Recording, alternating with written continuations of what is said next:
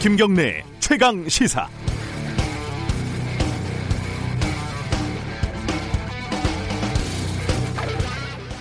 이재명 지사가 내년 재보궐 선거에 어, 서울 부산시장 후보를 내지 말자 이렇게 주장을 했습니다.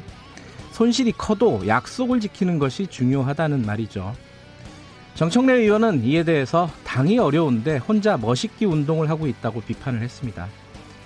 누구 얘기가 맞다는 말을 하려는 게 아니고 이 설전을 보면서 요즘 우리 정치에서는 멋있는 선택을 하는 멋있는 정치인을 보기가 참 어렵다는 생각이 들었습니다. 그러니까 고작 당원을 지키자는 원칙을 말하는 것도 멋있기 운동이라는 조롱을 듣게 되는 거겠죠. 정치는 명분이 중요하다고 습관처럼 말을 하면서도 현실에서는 실리 쪽을 선택하는 경우가 많죠. 대표적으로 지난 총선 때 위성정당 논란이 있을 때 양대 정당의 행태를 기억하면 그렇습니다. 전형적으로 밥그릇 손에 못 보는 손에 보는 꼴을 못 보는 정치였죠. 선거법을 주도한 민주당의 모양이 더 우스웠지만요. 조금 오래된 예를 들면요. 정파를 떠나서 지역주의 극복을 위해서 스스로 바보가 되기로 한 정치인 고 노무현의 선택은 지금 생각해도 참 멋있지 않았습니까? 모두가 멋있을 수도 없고 항상 멋있을 수도 없습니다. 하지만 이전 투구, 염량세태, 토사구팽 뭐 이런 게 판치는 정치판에서도 가끔은 멋있는 정치인의 멋있는 선택이 보고 싶습니다. 그러고 보니까 어제 통합당이 5.18 민주화 운동을 당 정강에 넣기로 한 것은 나름 멋있는 선택이었던 것 같습니다. 7월 21일 화요일 김경래 최강 시사 시작합니다.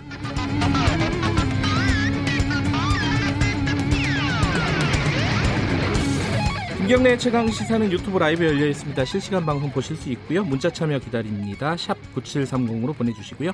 짧은 문자는 50원, 긴 문자는 100원이 들어갑니다. 스마트폰 콩 이용하셔도 좋고요. 어, 수돗물에 뭐 애벌레, 유충 뭐 이런 게 발견이 돼가지고 굉장히 걱정들이 많으시죠. 오늘 1부에서는요 전문가와 함께 이게 원인이 뭔지 지금 상황이 어떤지 좀 자세히 짚어보겠습니다. 2부에서는 미래통합당 연결합니다. 어, 이준석 전 이준석 전 최고위원과 함께 지금 현재 뭐 정강 정책 뭔가를 바꾼다고 하는데 이게 어떤 의미가 있는지 그리고 현안들도 두루 좀 물어보도록 하겠습니다.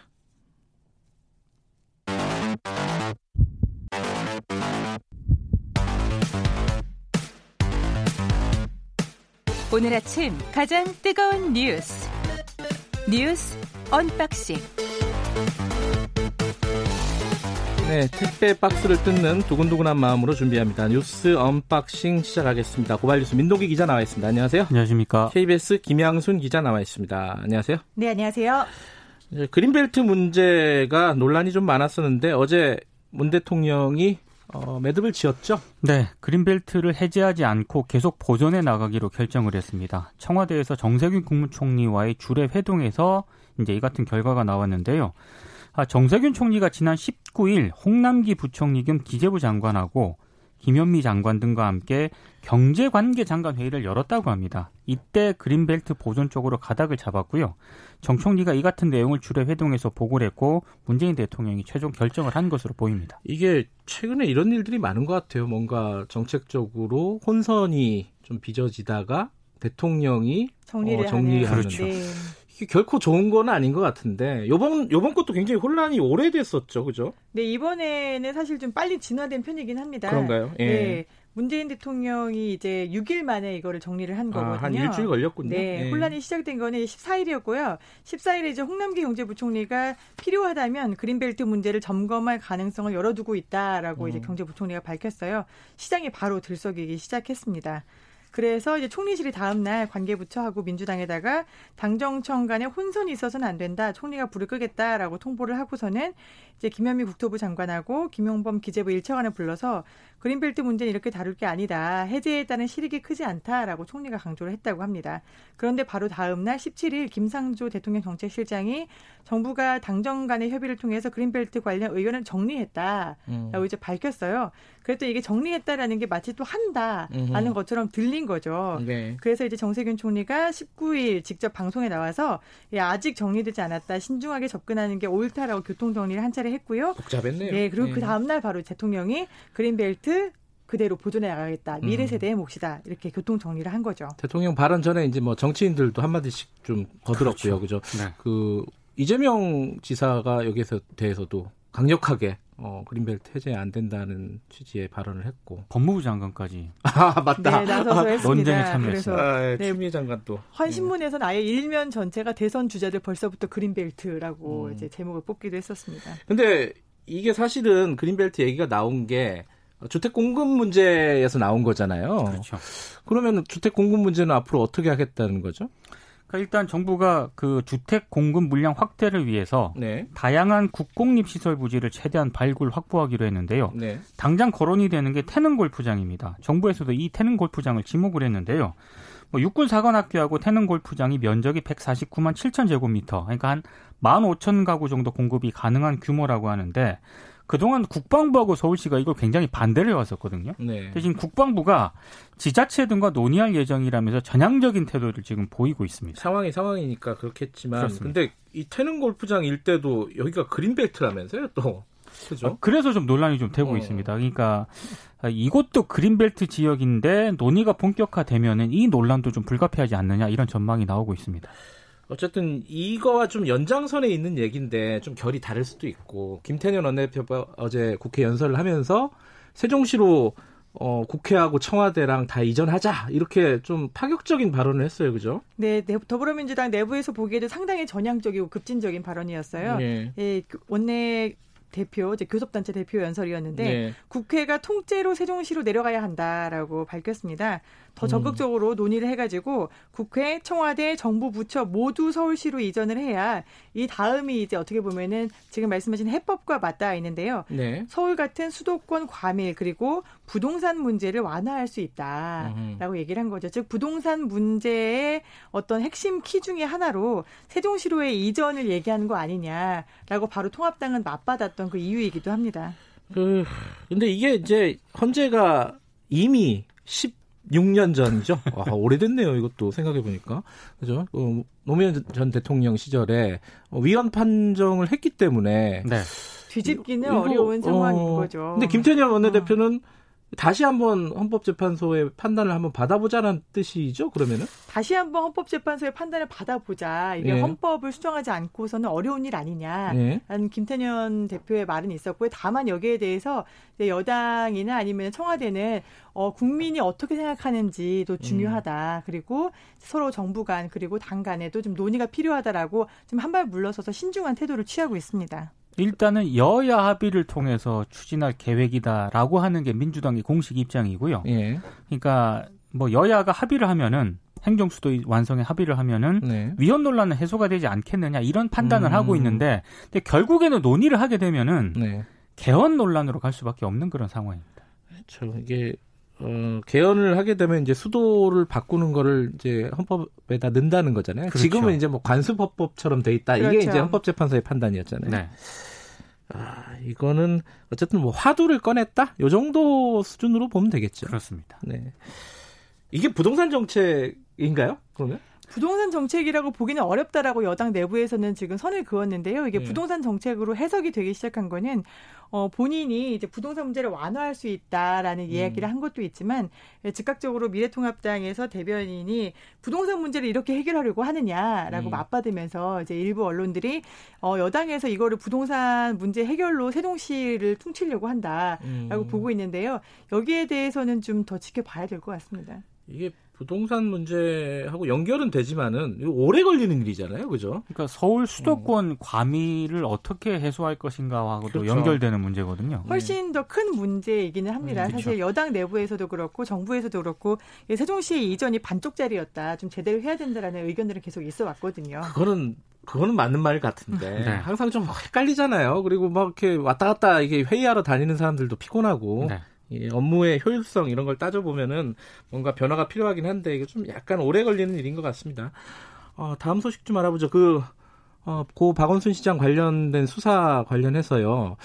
그 서울시 관계자들이 계속 소환되고 있죠 지금 현재 어디까지 지금 소환이 된 겁니까? 임순영 서울시 젠더특보가 어제 오후 9시 30분쯤에 서울 성북경찰서로 참고인으로 출석을 했고요. 네. 오늘 새벽 3시 6분쯤에 조사실을 나섰다고 합니다. 아, 그 화면에 나오는 화면이 새벽 3시 화면이에요? 네. 한, 아이고. 한 5시간 반 정도 이제 예. 조사를 좀 받은 것으로 보이는데요. 예. 변호인과 동석을 지금 한 것으로 되, 고 있고요. 아직 예. 뭐 경찰에서 어떤 내용을 진술을 했는지 이런 부분에 대해서는 보도가 안 되고 있습니다. 그러니까 임, 임순영 특보를 부른 거는 어, 제일 먼저 보고를 했다라는 거잖아요. 그렇죠. 그죠? 시장에게 제일 먼저 혹시 네. 불미스러운 일 있으십니까? 라고 물었던 당사자가 임순영 젠더 특보고요. 네. 그래서 이제 1차로 먼저 조사를 했습니다. 굉장히 첫 참고인 조사 치고는 아주 강도 높은 조사가 이루어졌다고 볼 수 있고요. 네. 그다음에 경찰의 말에 따르면은 임 특보가 경찰 조사에 굉장히 성실하게 응했다. 네. 라고 해서 다음부터는 차례차례로 이제 박전 시장과 통화했던 이제 음. 통화 내역에 있는 사람들 한 10여 명 정도 된다고 합니다. 근데 그 사람들을 순차적으로 조사를 하겠다라고 밝혔습니다. 예, 사실 이제 이 문제가 어, 경찰도 수사하고 있고 검찰도 지금 수사를 하고 있고 그렇죠. 그리고 서울시 자체적으로 조사단을 꾸리려고 하고 있고 그런데 그렇죠. 아직 좀 잘 안 되고 있는 상황이고. 근데 관련해서 어제 경찰청장 김창룡 후보자 경찰청장 후보자 인사청문회가 있었는데 이 얘기 관련된 얘기가 굉장히 많이 나왔죠. 네. 권영세 미래통합당 의원이 또 의혹을 하나 제기했는데요. 네. 그 피해자 변호사가 네. 아, 서울지방경찰청의 한 수사팀장에게 중요 사건이다. 서울시의 높은 분 거니까 서울청에서 조사를 해달라. 이렇게 지난 8일 오후 2시 28분에 전화를 했다는 겁니다. 그러니까 사망 전날 그죠? 그렇죠. 어. 고소장이 접수된 시각이 4시 반인데. 저 보통 4시 반으로 알고 있었죠. 네. 근데 예. 전화를 한 시간은 2시 28분이었다는 거고요. 음. 근데 임순영 젠더 특보가 어, 당일 박원순 시장에게 실수한 것 있냐 이렇게 물은 시각이 한 3시에서 3시 30분 정도 사이거든요.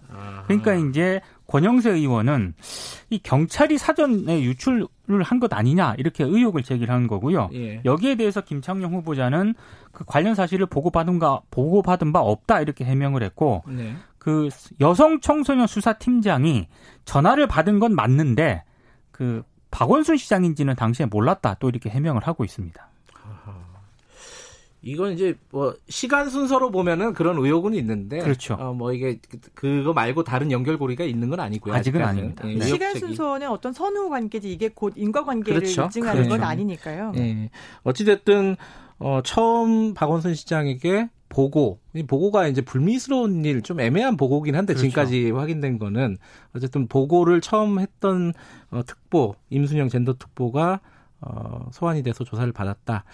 그러면은 지금 경찰이 수사하고 있는 거는 뭐 무마 뭐 이런 쪽으로 수사하고 있는 거죠. 무마 의혹이 하나 있고요. 예. 또 하나는 이제 박원순 시장 사건 사망 자체 네. 고건에 대해서 이제 사망을 사망 경위와 관련된 아, 사망 경위. 그 두 가지 축으로 지금 수사가 진행이 되고 있습니다. 그럼 거- 검찰에서는 검찰이 하는 거는 공무상 비밀 누설 그렇죠. 아, 누가, 거죠. 어, 어디에서 누설했느냐. 어떻게 이 비밀이 누설이 되느냐. 근데 어제 김창룡 경찰청장은 어, 경찰에서는 누설된 것이 아니다라고 아니다. 했죠. 네, 그렇죠. 만약에 경찰에서 누설이 된 것이라면 본인이 책임을 지겠다라고 상당히 음. 높은 수준의 발언을 했습니다. 음, 그러면 남은 게 몇 개 안 되는데 물론 고소 전에 네. 어, 그 사실이 알려졌을 가능성도 있긴 해요. 그죠? 그렇죠. 가능성으로 남겨둬야겠죠. 네, 예. 그러니까 여러 가지 가능성이 있는데 어찌 됐든 간에 경찰은 일단 아니다라고 공식적으로 얘기는 했고 확실하게 입장을 밝히고 예. 있습니다. 파악을 했겠죠. 경찰청장 후보자가 이제 인사청문회에 나올 거니까 파악은 했겠지만은 요 부분은 검찰이 이제 수사를 하고 있는 거고요. 네. 요거는 관련 사실 관련 내용을 저희들이 3부 어, 추적 20분에서 좀 자세하게 어, 짚어보도록 하겠습니다. 그리고 수돗물, 수돗물 지금 상황이 어디까지 간 겁니까?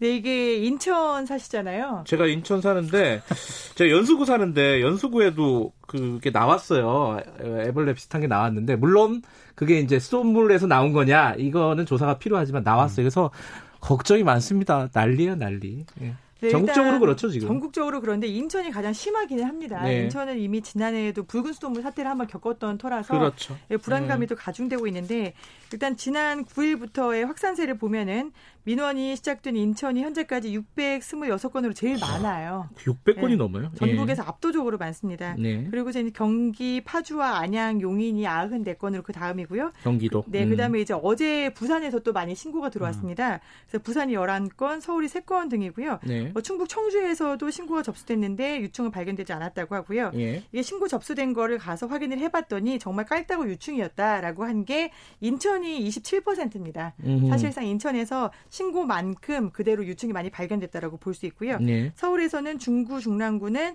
정수장이나 수도관을 통해서 유입됐을 가능성은 매우 낮고요. 네. 부산도 마찬가지로 어, 정수관이나 어떤 수도관을 통해서 유입됐을 가능성이 매우 낮, 낮은 상태여서 사실상 지금 상황으로는 인천 그리고 수도권의 정수장이 좀 문제가 아닌가라고 생각이 됩니다. 음.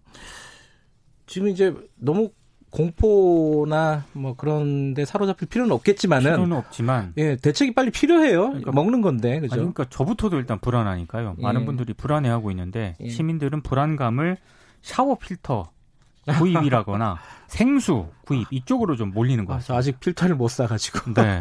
매출이 급상승하고 있다고 합니다. 네. 네, 정세균 총리가 지금 전국 484개 정수장에 대해서 긴급 점검을 실시해라라고 일단 지시는 했거든요. 네. 빨리 점검을 하고 빨리 원인을 찾아봐야 그렇죠. 될것 같은데요.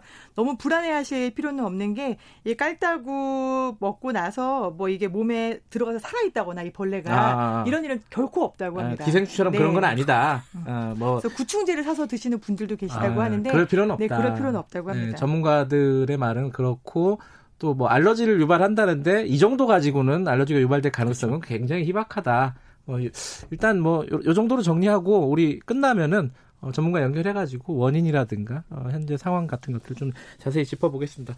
오늘 여기까지 듣죠. 고맙습니다. 고맙습니다. 고맙습니다. 뉴스 언박싱 고발뉴스 민동기 기자 그리고 KBS 김양순 기자였습니다. 김경래 최강 시사 듣고 계신 지금 시각은 7시 36분입니다. 최강 시사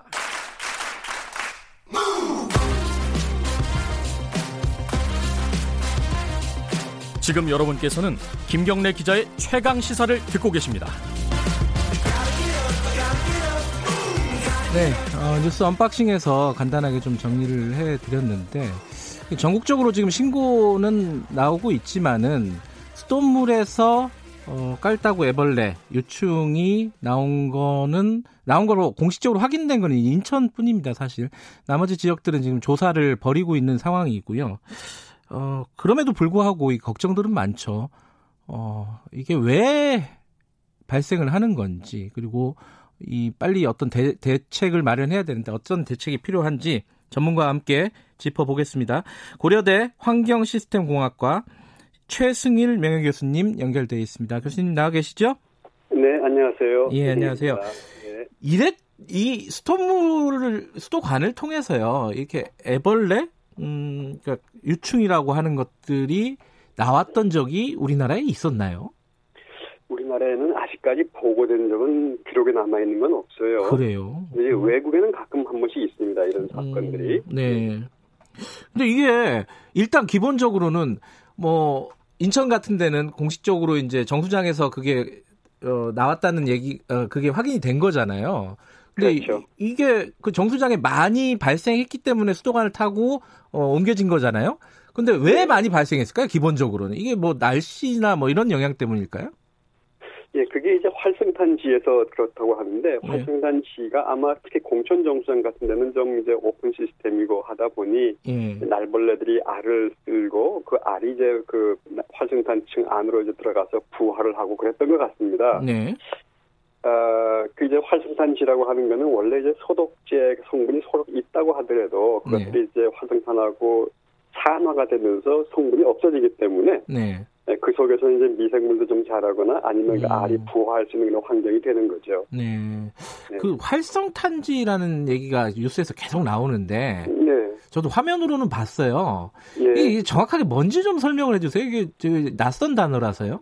아, 그, 그럼 물을 만드는 건 말이죠. 예. 먼저 강에서 물을 끌어들이면 물속에 이제 그 부유 물질들이 많을 테니까 예. 그걸 같이 엉기게 만드는 이 물질을 다 엉기게 만드는 이 화학약품을 넣고 잘 섞으면은 네. 이제 가라앉을 수 있는 덩어리들이 되거든요. 예. 그걸 침전지라고 하는 커다란 콘크리트 수조에다가 넣고 침전을 시키고 나면은 네. 그 물속에 아주 조그마한 부유하는 그 입자들이 있을 거 아니겠어요? 네. 그걸 이제 모래 여과지로 걸러 가지고 깨끗한 물을 만드는 겁니다. 네.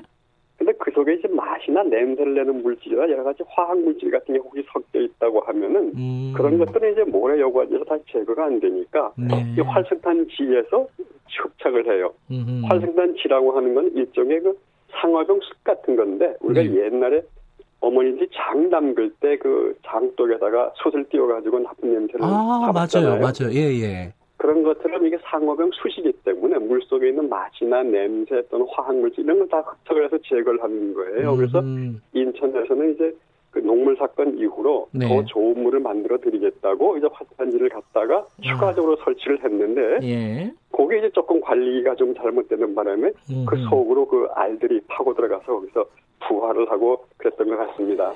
이게 그러니까 쉽게 말하면 활성탄지가 그 수트로 수초로 된 어떤 층을 말하는 거군요. 그거를 수돗물을 네. 한번 통과시킨다는 거죠. 그렇죠. 네. 음, 이게 그러면 인천 말고 다른 지역도 다 활성탄지가 이렇게 운영이 되고 있는 겁니까?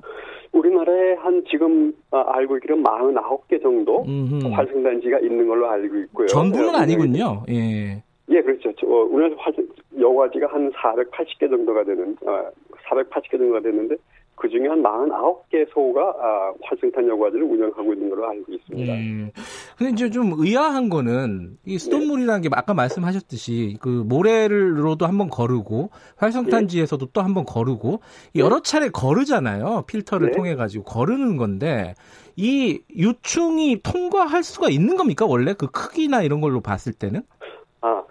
활성탄지가 이제 보통 입경들이 제법 커요. 어, 예. 어, 그래서 그 활성탄과 활성탄이 만드는 공극이 분명히 있고 그 사이로 물이 통과하는데 아. 작은 입질을 갖다가 물론 이제 에, 걸러죠. 걸러지긴 예. 다 걸러지는데 유충 같은 것들은 살아있으니까 밑으로 파고 들어가든가 아하. 아니면은 그것이 오랫동안 세척을 잘 안 하면은 예. 번식하는 개체 수가 많아지다 보면은 이제 그게 에, 물이 밀고 내려올 때, 활성탄을 밀고 내려올 때 같이 섞여서 빠져나올 수도 있죠. 예. 그러면은 지금 말씀하셨듯이 네. 세척을 잘 안 했다, 안 했을 수도 있다, 이러면은 예. 관리를 예. 소홀하게 했다, 이렇게 볼 수도 있는 건가요? 예, 일부 면으로 봐서는 네. 대한 관리가 네. 조금 어, 세척을 좀 자주, 더 자주 했었어야 되는 게 아닌가, 이런 생각을 음. 하고 있습니다. 음, 그게 아마 그 상수도 본부 같은 데서 매뉴얼이 있을 거잖아요. 얼마에 한 번씩 세척한다. 뭐. 예. 근데 그 매뉴얼이 예. 활성탄지 우리가 모래 여과지에 대해서는 그 시설 기준이라든가 이런 것을 3일에 한 번이면 세척을 해라 하고 하는 게 돼 있는데 네. 활성탄 지에 대해서는 아직도 명확하게 며칠에 한 번씩 세척을 하라는 기준이나 규범이 음. 아직 제대로 없었던 모양이에요. 아하. 그래서 어, 그 인천에서는 이 정도면 되지 않을까라고 생각했었는데 사실은 네. 그 아니, 아니었던 거죠. 더그 음. 그 속에서 막 그 유충이 에, 생기고 했으니까. 네. 일단 정리를 하면은 그 붉은 수돗물 사태 이후에 인천에서 그래도 이제 의도는 더 깨끗한 수돗물, 좋은 품질의 수돗물을 공급하기 위해서 활성, 활성탄지를 운영을 했는데 그거를 네. 제대로 관리하지 않았을 가능성이 있다. 뭐 이렇게 볼 수 있네요. 일단은 기본적으로는. 예, 일단은 그렇게 볼 수 있을 것 같습니다. 예. 네. 조사하는 이제 원 같은 게 다 조사가 되고 있으니까 네. 정부가 이제 발표를 하는 걸 보면서 어, 예. 정확한 걸 알, 아봐야 되겠죠. 네. 그런데 지금 인천은 그렇단 말이에요. 인천은 뭐그 네. 정수장에서 어, 유충 같은 것들이 발견이 됐기 때문에 네. 이게 어 그 정수장에서 수돗물이 공급 어, 공급이 되면서 애벌레가 지, 어, 들어갔다 이렇게 볼 수 있는데 다른 지역의 신고가 지금 몇십 건씩 나오고 있단 말이에요. 경기도도 네. 그렇고 네. 부산도 네. 그렇고 서울에서도 나왔어요. 근데 이 신고들은 어떻게 조사를 해야 되는 겁니까? 일단 네. 그것이 수돗물에서 나온 건지 네. 아니면은 뭐 뭐 서울 같은 경우는 배수구에서 그 유충이 나왔다고 하는데 네. 그 그게 이제 외부에서 어떤 네. 배수구라든가 이런 쪽에서 벌레가 알을 쓸어 놓은 것이 부화해서 그냥 어, 바닥에 있는 건지 하는 거는 명확히 이제 밝혀져야 될 것 같아요. 아. 그럼에도 예. 불구하고 예. 일단 그 벌레가 나타났다 그러면은 그 네. 수도 개통은 조사를 해봐야 됩니다. 음, 어쨌든. 네. 그런데 그 보면은 이제 정수장이 여과지에서 벌레가 이제 알을 쌓 까, 까도 예. 이제 부화를 해가지고 나올 수 있는 것처럼 각 건물이나 가정에도 마찬가지로 지하에 물탱크가 있거든요. 지하 조수하고 음. 또 옥상에 수조하고 네네. 그런 곳에서도 역시 마찬가지로 날벌레를 들어가서 알을 깔 수는 있어요. 아 그래요? 음. 네, 그렇기 때문에 각 그 이렇게 발견됐다고 하면은 네. 그 건물의 그 지하 조수조라든가 옥상 수조 네. 이런 것도 점검을 해봐야 되고요. 네. 당연히 거기다가 물을 보내는 정수장도 조사를 해야 되고요. 그래서 음. 쭉 물이 공급되는 계통을 따라서 네. 쭉 조사를 해 나가면서 유충이 어디서까지 발견이 되는가 하는 걸 보고 네. 어 그게 원인을 찾아내야 될 것 같습니다. 지금 이제 정부에서 정세균 총리가 어 정수장을 전수조사를 해라 이렇게 네. 지시를 해서 진행이 되고 있는 걸로 알고 있는데 지금 말씀하시는 걸로 보면은 예를 들어 아파트의 뭐 옥상의 수조 같은 이런 것들도 어 일단 조사를 해야 된다는 말씀이시네요. 예, 그렇죠. 그런데 예를 들어서 그걸 이제 워낙 많잖아요. 그렇죠. 건물도 많고 그러니까 정부가 그걸 전수 무조건 다 전수조사할 음. 수는 없을 거고요. 네. 일단 정수장은 전수조사를 하겠다 하라고 하셨으니까 하겠지만 네. 벌레가 발견된 예. 건물을 중심으로 해서 예. 그 건물로부터 건물의 수조, 옥상 수조 또는 뭐 거기에 대한 공급 음. 계통을 한번 따라가면서 점검을 해봐야 되겠죠. 그 점검은 뭐 정부에서 하는 게 아니라 아파트나 뭐 이런 데서 자체적으로 할 수밖에 없는 거죠, 그죠?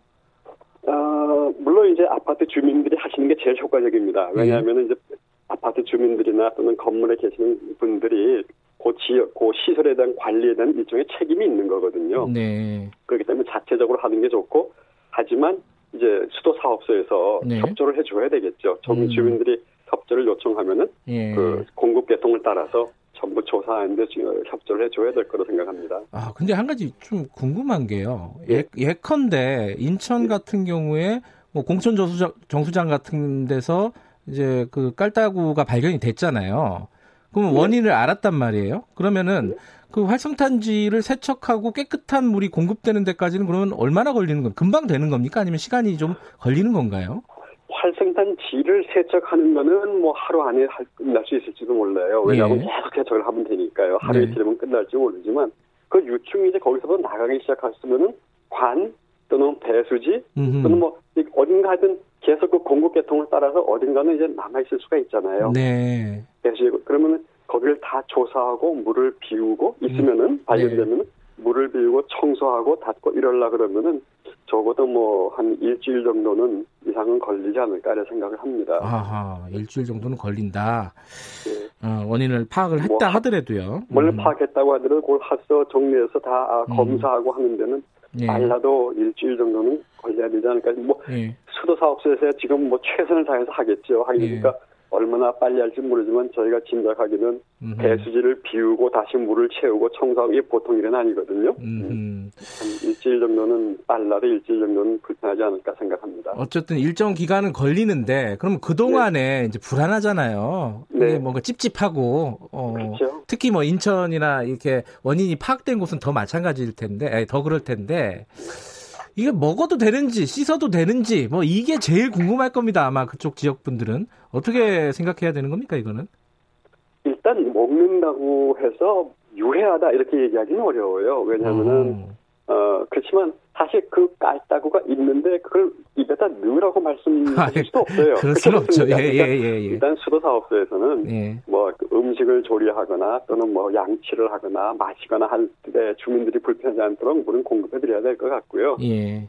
주민들께서는 너무 우려를 하셔가지고 상스러워 뭐 아이들 목욕을 시키고 이렇게까지는 할 필요는 없습니다. 그물 음. 자체는 예. 어, 그 수돗물의 수질 그 성분 자체가 수돗물의 수질기를 맞는 거기 때문에 음. 그 샤워를 하거나 또는 뭐 세탁을 하거나 뭐 청소를 하거나 이렇게 생활용수로 사용하는 데는 충분히 사용하실 수가 있기 때문에 네. 너무 우려는 안 하셔도 될 것 같습니다. 뭐 청취자분 중에 이정옥 님이 예. 어, 끓여 먹으면 괜찮은 건가요? 지금 말씀하신 건 뭐 식수로 크게 무, 부족하진 않다 이런 말씀이신 거네요. 그럼 끓여 먹으면 그렇죠. 뭐 괜찮다. 일단은 예. 그렇게 생각을 하면 될 것 같은데 정수기를 네. 사용하면 좀 더 낫긴 하겠죠? 정수기를 사용하면 일단 벌레가 이제 그, 음. 걸, 이제 그 유충이 걸러질 테니까 네. 훨씬 이제 그, 그 주민들께서도 마음은 좀 편하실 것 같아요. 음. 또 그렇게 하시는 게 좋을 것 같고 어, 그런데 음. 나름대로 그런데 예, 예, 정수기 이런 경우에는 네. 뭐 정수기를 쓰시는 것이 아마 아, 일단 어, 심적으로 어, 마음이 편안하시니까 되지 않겠나 싶은 생각이 드네요. 네, 도움이 될 것 같습니다. 그 요새 뉴스를 보면은 뭐 필터가 매출이 막 급증했다, 막 이런 뉴스들이 아, 많아요. 예, 예, 그거 뭐 싱크대나 아니면 샤워기에 이제 필터를 달아가지고 네. 사용하는데 그건 효과가 있습니까? 그게? 어, 꼭 권장하는 건 아니지만 예. 그게 일종의 수돗물을 사용한다는 건 이제 심적인 뭐 많거든요. 네. 이론적으로 또는 공학적으로 과학적으로 따져서 하기보다는 마음적으로 받아들여야 되는 건데, 네, 네. 예, 그게 에, 시, 마음에 안 먹히면은 이제 소비자들이 생각하실 때 그런 걸 사용하시는 게 심적인 위협은 되실 것 같아요. 그리고 실제적으로도 혹시 이제 그런 게 있다 그러면은 네. 일부 걸러줄 수가 있으니까 예. 음, 뭐 도움이 되는 방향도 있다고 생각을 합니다. 네. 지금 어, 지금 시점에서는 뭐 당장 이 전수조사하고 이 원인을 파악하고 대응을 하는 게 필요한데 우리나라 수돗물의 어떤 품질이라든가 이런 것들을 위해서 좀 필요한 부분은 뭐라고 생각하십니까? 이거 듣고 마무리를 하죠. 예. 우리가 사실 수도가 사고가 나니까 불신이 생기고 자꾸 그, 그 비난이 가고 그러는데 네. 우리가 대중교통을 써도 무슨 사고가 나잖아요. 버스도 사고가 나고 전철도 사고가 나고. 네. 그래도 고쳐서 사용하는 것처럼 이번 기회에 시설을 개선하는 것이 이제 해서 더 좋은 수돗물이 되도록 해주는 것이 당연한 일인 것 같고 예. 시민들 관심을 좀 가져야 되는데 첫째로 예. 첫째로 여기서 인사 관리가 우리가 보면은 시청이나 이 여기서 인사 관리를 할 때 전문가를 거기다가 쓰지 않고 그냥 순환 보직을 하면서 비전문가가 배치가 되는 경우가 있어요. 아 상수도 본부 이런데요. 어... 예, 이제 그런 거는 좀 어, 시장께서라도 좀 어, 관심을 가지고 여기 전문 인력이 배치가 되도록 해야 되는 게 하나 있고요. 예. 또 한 가지는 이제 그 수도 시설을 보완을 해야 되잖아요. 잘 네. 만들어야 되고 철저하게 만들어야 되고 하는데 사실 수도 요금으로 그런 비용을 다 아, 감당하기가 어려우니까 음. 거기다 예산 지원이 음. 뭐 시나 군 차원이나 아니면 정부에서도 음. 필요한 예산 지원이 좀 있어야 할 것 같습니다. 교수님이 보기에는 많이, 전문 네. 인력들이 제대로 이렇게 배치가 안 됐다고 보는 측면들이 좀 있군요.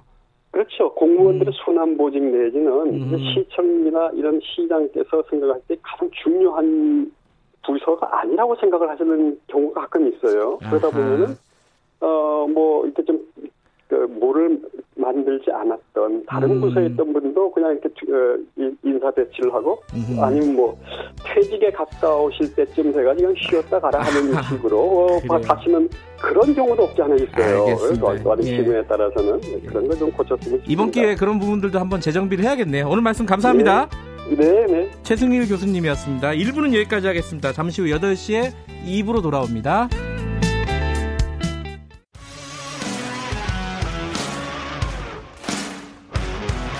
탐사보도 전문 기자 김경래 최강 시사.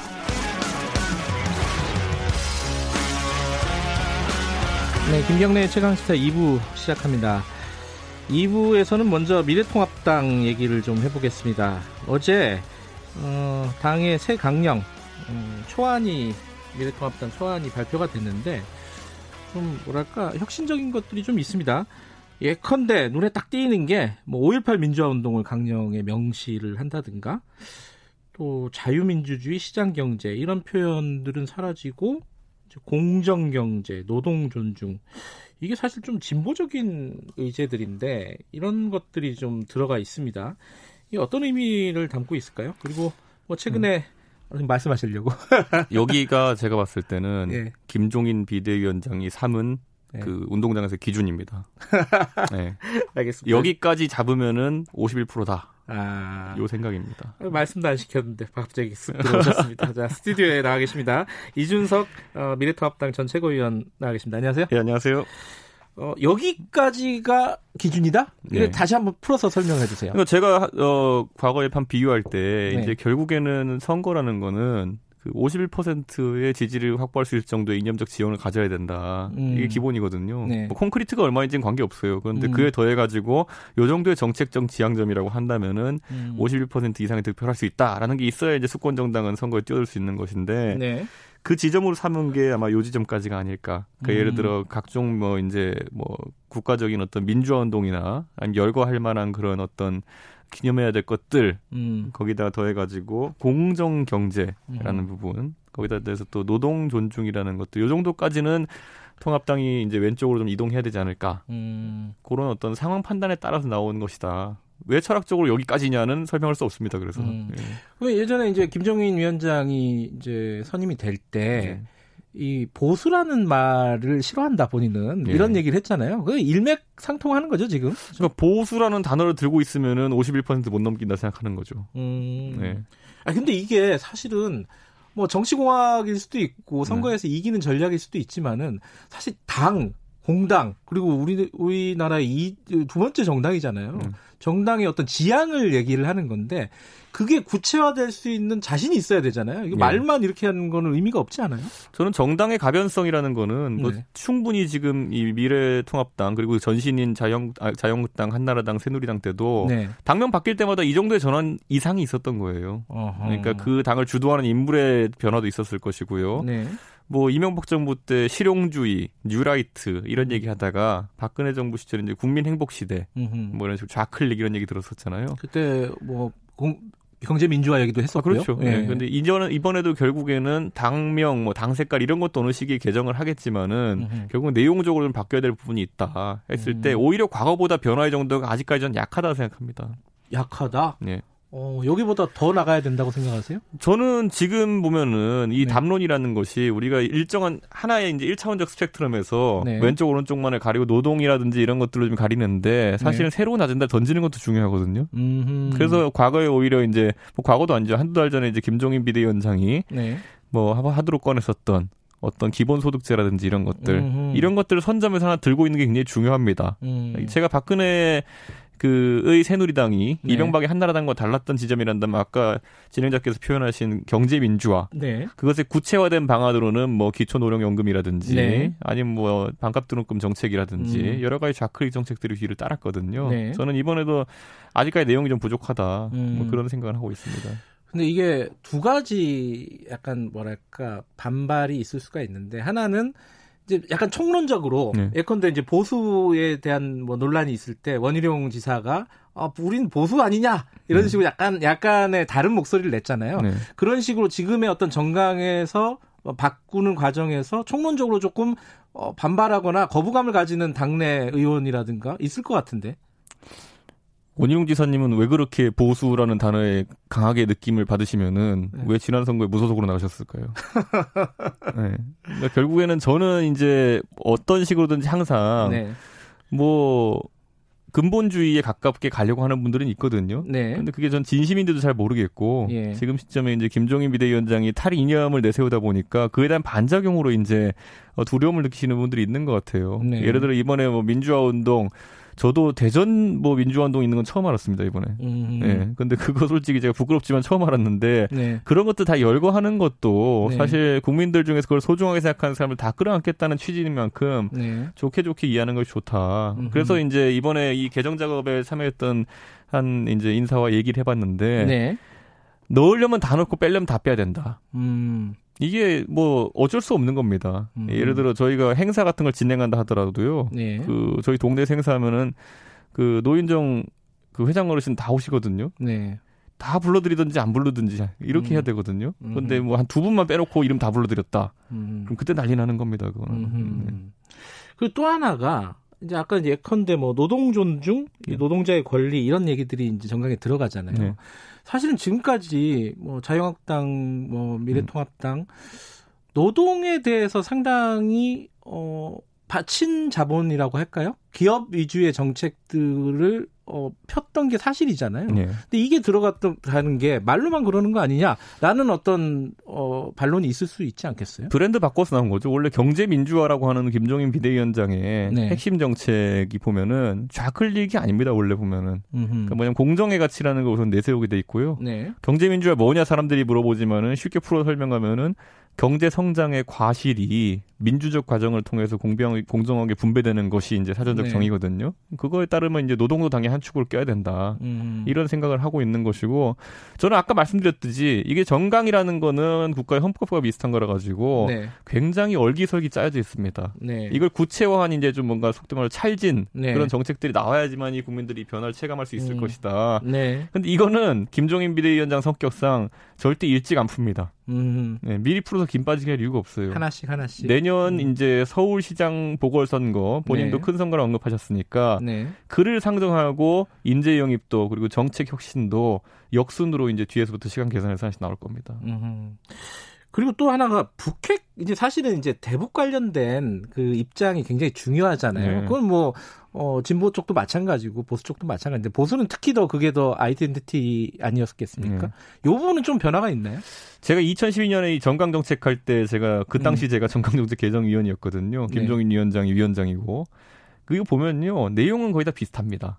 다만 순서 조정이 있습니다. 아하. 그러니까 정강 정책 큰 틀에서는 보면은 예. 항상 보수 정당은 안보 위기 평화 통일 이걸 메뉴에 넣거든요. 네. 그런데 이제 그게 약간 뒤로 밀려나고 외교 부분이 뒤로 밀려나면서 경제 부분이 앞으로 전반적으로 올라오는 것이 네. 김종인 비대위원장의 보통 생각이거든요. 네. 그러다 보니까 저는 안보의 내용 자체는 지금 아직까지 제가 완벽하게 전문이 확정된 것이 아니기 때문에 네. 제가 뭐 확단 못 드리겠지만은 분명히 한미 동맹 얘기 나올 것이고요. 예. 예. 그리고 기본적으로 뭐 평화 통일, 음. 다만 평화 통일이라 하면 상호 중의를 기반으로 한 힘을 통한 외교, 뭐 이런 보수의 큰 틀 안에서 어차피 음. 돼 있을 거고요.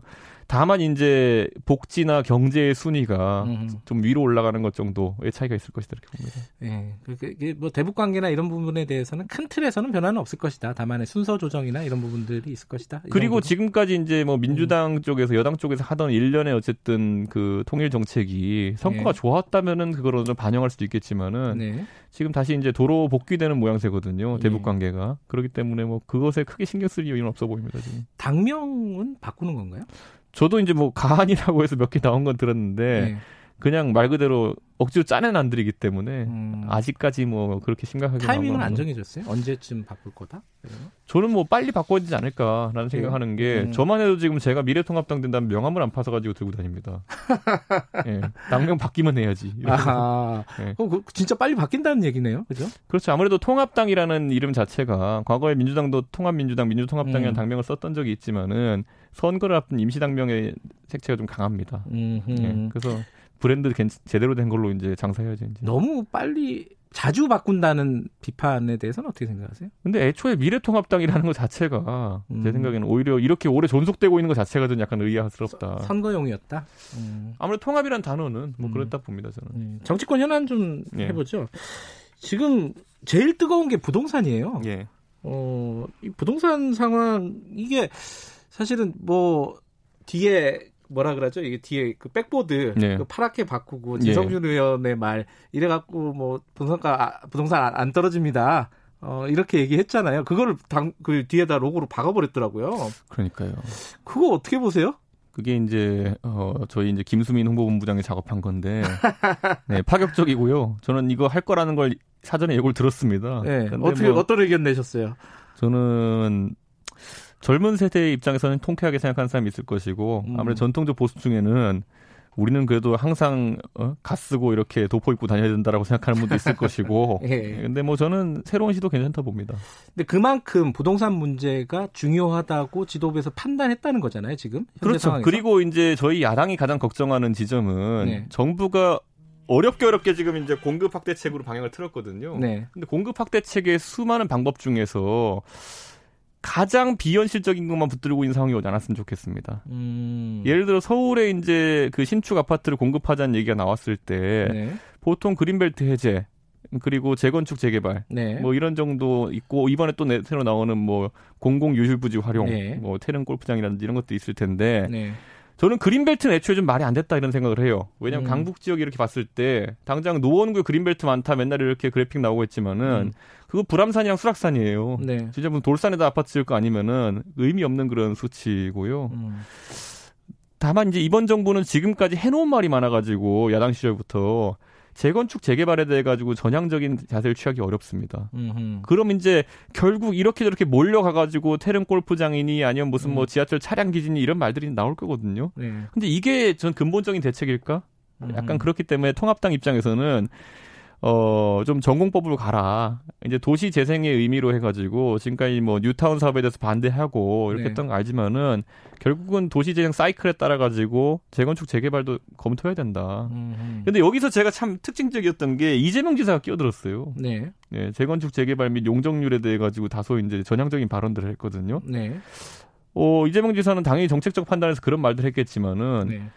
이번에 무죄 취지의 어떤 파기환송과 더불어 가지고 네. 이게 상당히 이재명 지사의 발언들이 저희와는 다른 의미로 중도화를 향해 가고 있는 것 아닌가. 음흠. 다소 그런 생각을 좀 하게 됩니다. 음, 좀 연장선에 있는 얘기인데 김태년 민주당 원내대표가 어, 수도를 옮기자. 어, 청와대 정, 국회 다 옮기자. 이렇게 연설에, 국회 연설에서 얘기를 했어요. 네. 어, 그, 김정인 위원장은 뭐 약간, 어, 일축했다고 할까요? 뭐 이렇게 했는데 여기에 대해서는 어떻게 생각하세요? 아니 이게 무슨 노무현 대통령 때부터 추진되었던 네. 지방 분권 탈수도권의 어떤 일환으로서 한 연장선이었다 그러면은 네. 저는 뭐 그래 철학적으로 이해하겠다. 근데 네. 이게 어떻게 보면은 그 부동산 정책 비슷하게 나온 거 같지는 굉장히 안타깝다. 음. 이제 왜냐하면 지방 분권과 네. 예, 어쨌든 일자리를 지방 분산시키는 거 완전 다른 개념이거든요. 네. 예, 그런데 저는 그 부분에 있어 가지고 어, 만약에 지금 이제 이런 이전을 추진하려고 하면요. 네. 지난 10년여가 실제 이전을 해가지고 성과가 어땠는지를 봐야 되거든요. 네. 지금 이 정부 부처에 3분의 2 정도는 세종시 내려가 있고요. 그리고 뭐 다른 어떤 혁신 도시로도 지방 공기업 같은 것들이 이전되고 있는데 네. 이것들이 과연 수도권 과밀 해소하는데 아주 효율적이었느냐? 음. 이 평가가 돼야 나머지를 옮길 수 있는지 이제 보는 거 아닙니까? 예를 들어 지금 제가 봤을 때는 뭐 글쎄요. 남아있는 기관 중에 외교부, 국방부 이런 것들은 옮길 때 처음에 옮기지 말아야 될 이유를 장황하게 설명했던 것들이거든요. 음흠. 갑자기 옮길 이유가 생긴 것도 아니고. 국회는 저는 이제 보면 국회에 이제 뭐 돈 들여서 옮긴다고 하지만 그게 과연 어느 정도의 일자리를 이전시킨 효과가 있을 것인가. 음. 제한적일 것이라 보거든요. 네. 저는 뭐 김태원 대표께서 뭐 아이디어 차원에서 얘기하셨겠지만은 음. 어떤 철학적 근거를 바탕으로 하시는 건지가 좀 궁금하다. 근데 이제 거꾸로 얘기하면은 제대로 안 했기 때문에 제대로 안 옮겼기 때문에 효과가 음. 없다 이렇게 볼 수도 있는 거 아니에요? 3분의 2 정도 갔으면 제대로 간 겁니다. 근데 음. 여기서 성과가 지금까지 다소 미흡하다고 하면은 네. 저는 뭐 지금 3분의 2 정도 정부 기관이 옮겨가가지고 주말 네. 부부 양산됐다 이렇게 있는데 주말 부부가 부족하다는 생각하시면 더 해도 됩니다. 네. 알겠습니다. 이 행정수도 뭐, 뭐 행정수도라는 표현을 쓸 수도 있고 안 쓸 수도 있는데 어쨌든 네. 국회나 이런 거 옮기는 거는 게 지금 뭐 효과적이지 않다 이런 말씀이시네요. 음. 부동산 대책은 아니었으면 좋겠습니다. 이게 적어도. 예. 네, 알겠습니다. 자, 그 지금 보궐 재보궐 선거 이제 보궐 선거가 되겠죠. 서울하고 부산은 지금 민주당에서 후보를 내니많이 논란들이 좀 있잖아요. 어, 야당 입장에서는 어떻게 생각하십니까? 저는 내야 된다 보고요. 내야 된다고 보세요, 거꾸로? 아니, 어차피 이분들이 어. 안 낸다고 해서 저는 끝까지 안 낼 거라 보지 않습니다. 음흠. 또 이렇게 무소속 후보 내가지고, 뭐 네. 시민 후보 다 이래가지고 낸 다음에, 그 다음에 또 파란 옷 입고 돌아다니면 그게 그거거든요. 음흠. 그러니까 저는 예전에 이제 민주당 인기 없을 때, 박원순 무소속 후보 그렇게 만든 거 아닙니까, 보면은. 네. 그러니까 저는 어차피 뭐, 정당이라 함은, 네.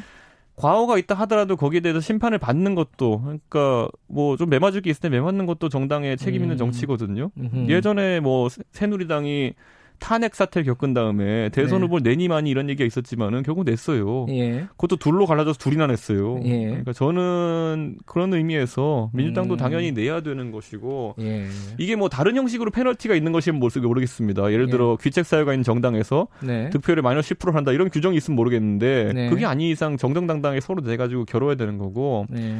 저는 어떤 박원순 시장이나 오고돈 시장의 그 개인적인 과오가 정당에 귀속된다고 보진 않습니다. 음흠. 비슷하게 박근혜 대통령의 과오가 정당에 귀속된다 이렇게 보지도 않고요. 다만 이제 좀 더 나은 비전을 갖고 경쟁해야죠. 재밌네요. 그 이재명 지사는 내면 안 된다 그러고 거꾸로 야당에서는 지금 이준석 의원은 내야 된다라고 얘기하고 어차피 어. 낼 거예요. 뭐 무소속 후보, 뭐 시민 후보 이렇게 해가지고 야권 여권 단일 후보다 이런 낼 거기 음. 때문에. 그럼 관련해서 지금 그 말씀하셨죠 어디 인터뷰에서 안철수 대표가 최고의 상품 중에 하나다? 네. 뭐 서울시장 후보로? 아 제가 진짜 그 안철수 대표 최측근이랑 얘기하고 나가지고 아니, 그분들은 왜 그런 생각을 하고 있구나라고 해서 제가 소개했더니만은 네. 안철수 대표는 최측근만 믿을 거 없다 이렇게 얘기하셨어요. 근데 뭐 최측근 듣기 약간 서럽겠네요. 가능성 있다고 보세요? 안철수 대표는? 저는 안 대표나 아니면 이재명 지사 같은 경우에는 네. 많은 분들이 가장 큰 장점으로 꼽는 것이 지금 거론되는 대선 주자군보다 한 5년 정도 나이가 젊다라는 것. 음흠. 네. 저는 사실 국민의당이라는 당이 당세가 지금 약하기 때문에 제가 최고의 상품이라 묘사한 거는 결국에는 안철수 대표가 이끌어야 되는 당인 거거든요. 음흠. 그렇다고 했을 때 바로 대선으로 간다 했을 때 그 동력이 좀 생길 수 있을까라는 의구심이 들었었기 때문에 예. 저는 뭐 그런 얘기를 했던 것이고. 근데 그 어쨌든 남의 당이잖아요. 어, 미래통합당은 네. 어, 어떤 후보군들이 있습니까? 뭐 얘기 나온 사람이 오세훈, 네. 뭐 김동연, 음. 김세연, 뭐 나경원, 음. 막, 뭐 엄청 많이 나와요. 어, 다들 가능성 있는 주자라고 보십니까? 저는 서울시장 후보로 다 손색이 없는 분들이다. 음. 네, 이렇게 보고 있고요. 다만 지금 문제가 되는 것은 어쨌든 상대 후보에 맞춰가야 된다. 음. 이렇게 보는 것인데 지금 뭐 많은 분들이 박영선, 추미애 이런 여성 장관들을 이제 거론하신 음. 분들이 있는데 네. 저는 가능성이 낮게 봅니다. 왜냐하면 오히려. 문재인 대통령께서 그분들이 맡고 계신 부처 자체도 굉장히 중요한 부처들이기 때문에 음흠. 과연 장관직에서 물러나는 것도 네. 적절한 타이밍에 좀 뭐 허용이라 좀 그렇겠지만은 네. 좋게 보실지 왜냐하면 과거에 김부겸 장관 기억나시는 적 있다면은 예. 그 당시에 이제 전당대 나가야 되는데 사인이 안 와가지고 못 나갔다는 취지로 이렇게 얘기한 적이 있거든요. 음흠. 근데 사실 여당이기 때문에 네. 정부에 부담을 주지 않으면서 본인의 정치 행보한다는 것이 또 네. 쉬운 건 아닙니다. 아, 지금 국회에서 돌아가는 거 몇 가지만 얘기해 보죠. 네. 추미애 법무부 장관 탄핵소추안 냈잖아요. 이거 어차피 안 되는 거잖아요. 음. 되게 현실적인 분이잖아요, 이준석 의원은. 네. 어차피 안 되는 거 왜 낸 겁니까, 이거는? 실제로 야당이 지금 할 수 있는 것은 뭐 안 되는 게 많습니다, 의석 때문에. 음. 하지만 어쨌든 추미애 장관의 행위 자체가 예. 이게 사실 뭐 검찰청법을 고발을 할 수 있겠죠. 음. 고발할 수 있겠지만은 고발 자체는 형사적인 문제를 삼겠다는 거고 탄핵이라는 것은 정치적인 문제를 삼겠다는 겁니다. 네. 그렇기 때문에 저는 충분히 야당이 제기할 수 있다 이렇게 음. 보는 것이고 이 과정을 통해 가지고 추미애 장관이 뭘 잘못했는지 좀 열거를 하겠다. 음. 이런 어떤 좀 여론전의 의미가 좀 강하다. 저는 이렇게 음. 봅니다. 또 하나가 조호영 원내대표가 박지원 국정원장 보고 후보자 보고 네. 어, 적과 내통하는 사람이다. 이 워딩이 굉장히 좀 어, 센 워딩인데 대통령도 여, 여기에 대해서 약간 우려의 목소리를 어제 얘기했습니다. 이건 좀 과한 거 아니냐 이런 지적에 대해서는 어떻게 생각하세요?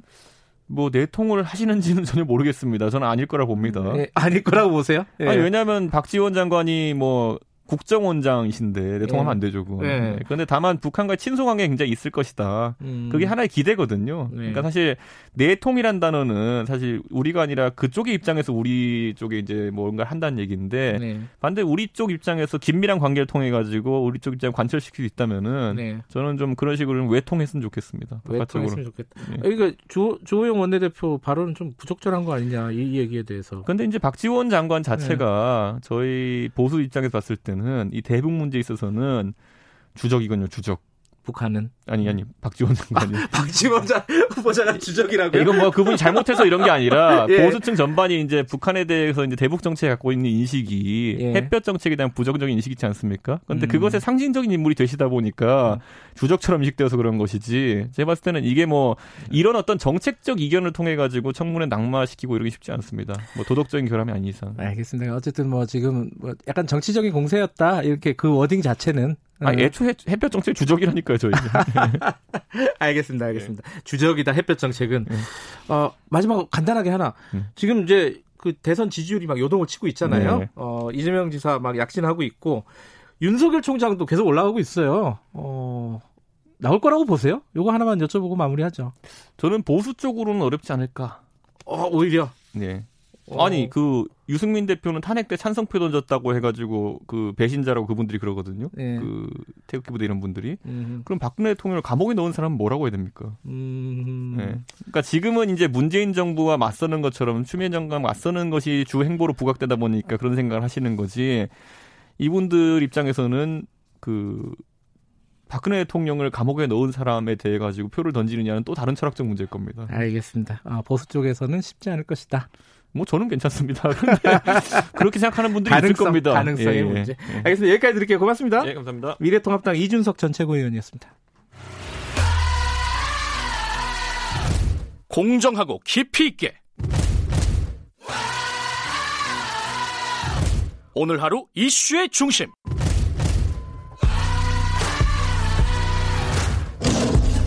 김경래 최강 시사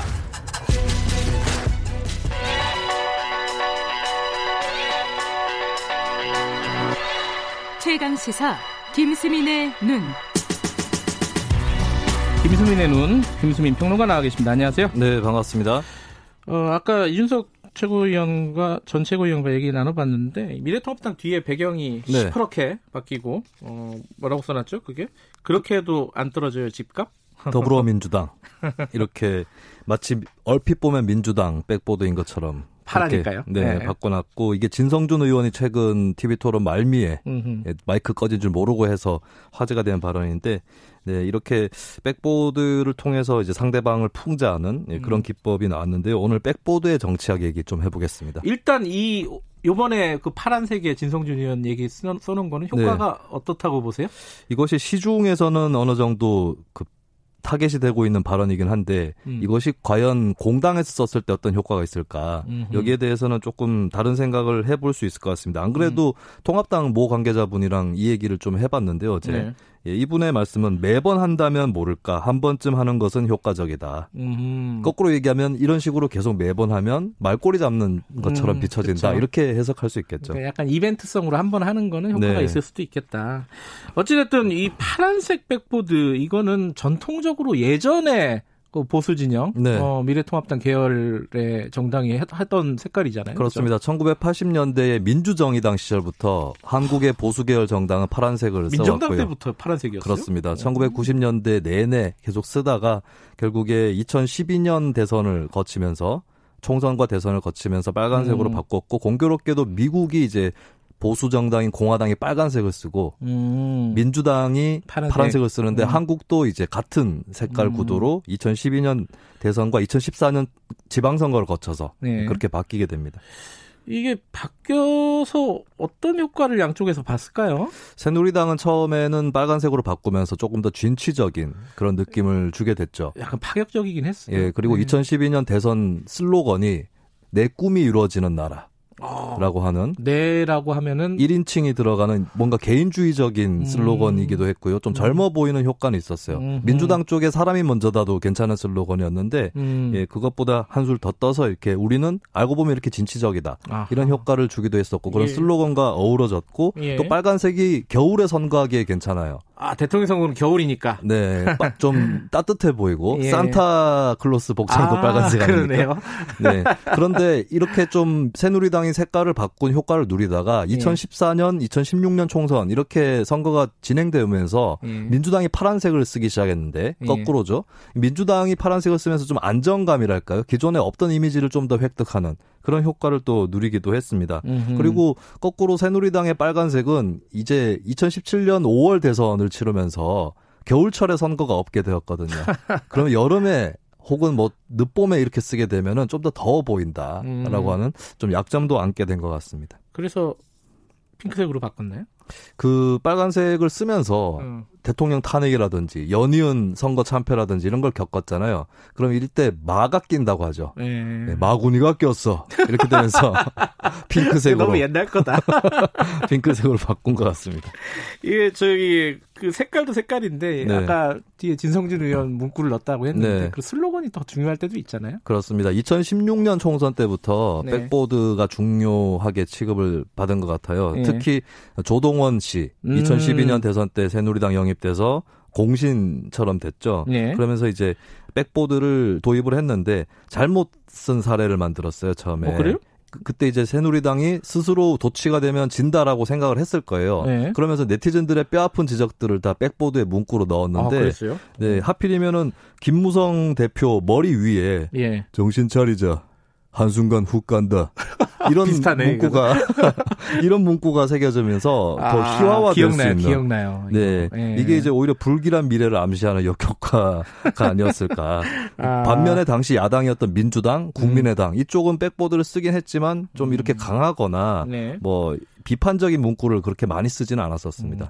백보드 문구 중에 좀 인상적인 거, 긍정적인 측면에서 네. 어, 떤 게 있었을까요? 이게 사실 찾아보면은 그렇게 이게 대박이다라고 싶은 그런 거는 별로 없었고요. 아, 그래요? 네. 어. 그나마 이제 제가 꼽아볼 만한 것은 이게 같은 문구를 두 당에서 내걸었는데 박근혜 최순실 게이트 때 음. 해시태그하고 그런데 최순실은 아하. 이게 이제 해시태그가 백보드에 들어간 것은 처음 있는 일이었고 아, SNS 세대들한테 네. 익숙한 그런데 예. 이것은 사실 이 정당들이 만들어낸 게 아니라 이미 SNS에서 유행을 하고 있었던 그렇죠, 문구였죠. 그렇죠, 그렇죠. 그거를 그냥 충실히 받아 아는 게 그나마 음. 어, 무난한 선전한 음. 문구였다라고 봅니다. 이게 어떻게 이 백보드 색깔이나 뭐 문구나 어떻게 하는 게 효과적일까? 네. 평론가로서 보시기에는 어떻습니까? 그러니까 저도 사실 뭐 모 정당에서 홍보 역할을 홍보본부장 음. 역할을 한 적이 있었는데 네네. 이게 정치 광고는 상품 광고하고 다른 것 같아요. 어허. 상품 광고는 스스로 잘 개발을 해내면 히트를 네. 할 수도 있는데 정치 광고는 여러 가지 조건들이 맞아 떨어져야 되는 거거든요. 예. 그래서 거꾸로 어떻게 하면 좋은가를 따지기 전에 어떻게 하면 안 되는가 음. 예, 그것부터 피해가는 게 좋을 것 같습니다. 음, 음. 그러니까 특히 누군가를 비난하려다가 그 비난하는 메시지가 이제 본인한테 돌아가는. 아, 그럴 가능성도 있죠. 예, 그러니까 네. 발화자에게 부정적 이미지가 어, 씌워지는 예. 그런 효과를 피해야 되는데 예컨대 자유한국당이 예전에 민주당 공격을 하면서 절대 권력은 절대 부패한다. 음흠. 우리도 그래서 망했다. 라고 하는 백보드 문구가 있었거든요. 근데 기억에 남는 건 우리 망했다예요. 예. 그리고 거꾸로 풍자당할 수 있는 네. 아이디어도 네. 피해야 되는데 국민의당 바른정당 합당 때에 달걀 노른자가 두 개 있는 쌍란 네. 이 그림이 백보드에 올라왔는데 아 그래요? 예, 쌍란이 나오면 보통 오 재수가 좋다 이렇게 생각을 하잖아요. 어. 근데 그 노른자 두 개 있는 걸 보고 사람들은 이거 한 지붕 두 가족 아니냐. 아. 합쳐지지 못하는 거 아니냐. 평생 이런, 못 합쳐지겠구나. 예. 그래서 이런 거꾸로 풍자당할 수 있는 소재는 피하는 것이 좋겠습니다. 아, 지금 PD가 사진 하나 올려줬는데 저희가 잘못했습니다. 이것도 있었군요. 아, 네.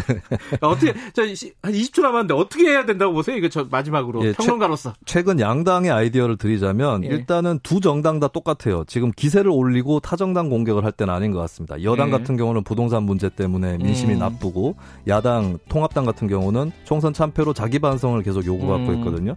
그래서 좀 큰 글씨라든지 위압적인 느낌을 좀 피하고 음. 오히려 여백의 미를 살리면서 성찰적이고 긍정적인 문구를 당분간 예. 쓸 때다. 각 당은 참고하시기 네. 바라겠습니다. 김수민의 눈이었습니다. 고맙습니다. 예, 감사합니다. 2부는 여기까지 하겠습니다. 잠시 후 3부에서 뵙고요. 일부 지역국에서는 해당 지역 방송 보내드립니다.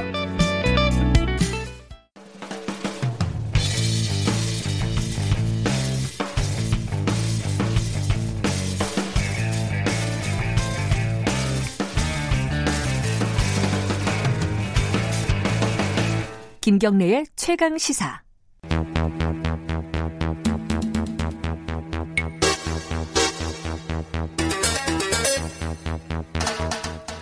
사건의 이면을 들여다보고 깊이 있게 파헤쳐보는 시간입니다. 추적 20분. 두 분 나와 계십니다. 박준 변호사님 안녕하세요. 네, 안녕하세요. 박준입니다. 그리고 한겨레 신문 김한 기자님 안녕하세요. 네, 안녕하세요. 오늘은 어, 고 박원순 서울시장 사망과 관련된 어, 사건 진행 상황을 조금 점검해 보는 시간 뭐 이 정도로 좀 생각을 하고 준비를 했는데 이게 조금 뭐랄까 전반적으로 좀 지지부진한 느낌이 있어요. 진행이 별로 안 네. 되고 있다는 느낌도 있고 그리고 갈래가 좀 여러 갈래라서 음. 좀 보는 사람 입장에서는 어디서 뭘 하는지도 좀 헷갈리는 부분이 있고 요거 요거부터 먼저 좀 정리를 해보죠. 이제 일단 갈래로 보면 경찰, 검찰, 서울시 이세 그렇죠. 가지죠. 예. 세 가지가 각각 뭐 어떻게 다른 거예요? 약간 지금? 달라요. 네. 일단은 이제 그 성추행 부분 혐의 사실은 지금 공소권 없음이 될 수밖에 없는 상황이기 때문에 경찰청장도 그렇게 얘기했죠. 진상조사단에서 네. 이제 꾸려서 지금 하고 있는 그런 상황이고. 그건 서울시. 예. 예. 유출 부분이 있어요. 예. 예. 예컨대 고소 사실이 미리 유출돼서 그 특보를 통해서 알려졌다. 뭐 정확한 어. 내용은 아직 확인이 안 되고 있습니다. 그렇죠. 의혹이죠. 예. 예. 그 부분도 지금 조사가 진행 중입니다. 그거는 검찰인가요? 예. 검찰에서 어. 지금 하려고 하고 있고요. 네. 그리고 한 가지 또 있어요. 뭐 직무유기라든지 음. 뭐 어떤 성추행 사실에 대해서 방임했거나 묵시적 방조했던 부분, 무마를 예, 요 부분도 예. 수사를 지금 진행하고 있는 그런 상황입니다. 그건 경찰에서요. 어, 검찰 수사는 아직 시작 단계는 아니죠. 그냥 준비하고 있는 단계죠. 네, 아직 뭐 뚜렷하게 뭐 참고인을 불러서 조사한다든지 이런 것들이 음. 노출되진 않았고요. 지금 현재로서는 이제 경찰의 수사, 그러니까 무기인가 음. 방조가 있었는지 음. 여부에 대해서만 좀 진행이 되고 있는 상태입니다. 그건 어차피 수사 대상이 서울시 관계자들일 거 아닙니까, 네. 그죠? 그렇죠. 정무라인도 포함해서. 네네. 임순영 전 특보가 어저께 출석을 음. 해서 새벽까지 조사를 받은 것으로 지금 보도가 나오고 있고요. 네. 뭐 굉장히 오래 조사를 했더라고요. 이제 새벽 3시 넘어서 나오는 그렇죠. 것 같더라고요. 9시부터 네. 3시니까요.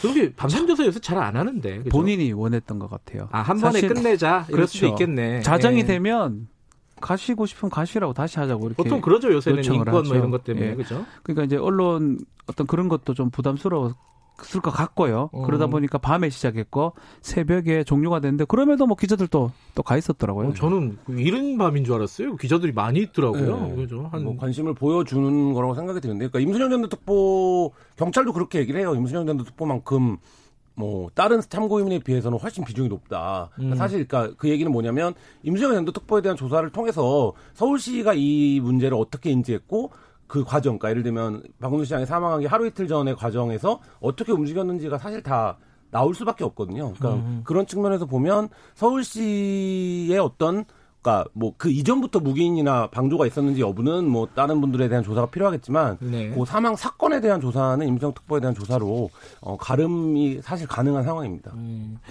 지금 수사 상황이 뭔가 공유가 됐다거나 이런 건 없죠. 발표가 됐다거나 보도가 그렇죠. 그 부분은 이제 지금 뭐 보도된 바에 따르면요. 저희도 네. 뭐 정확하게 알 수는 없지만 예. 고소보다 더 빨리 보고가 됐다고 하거든요.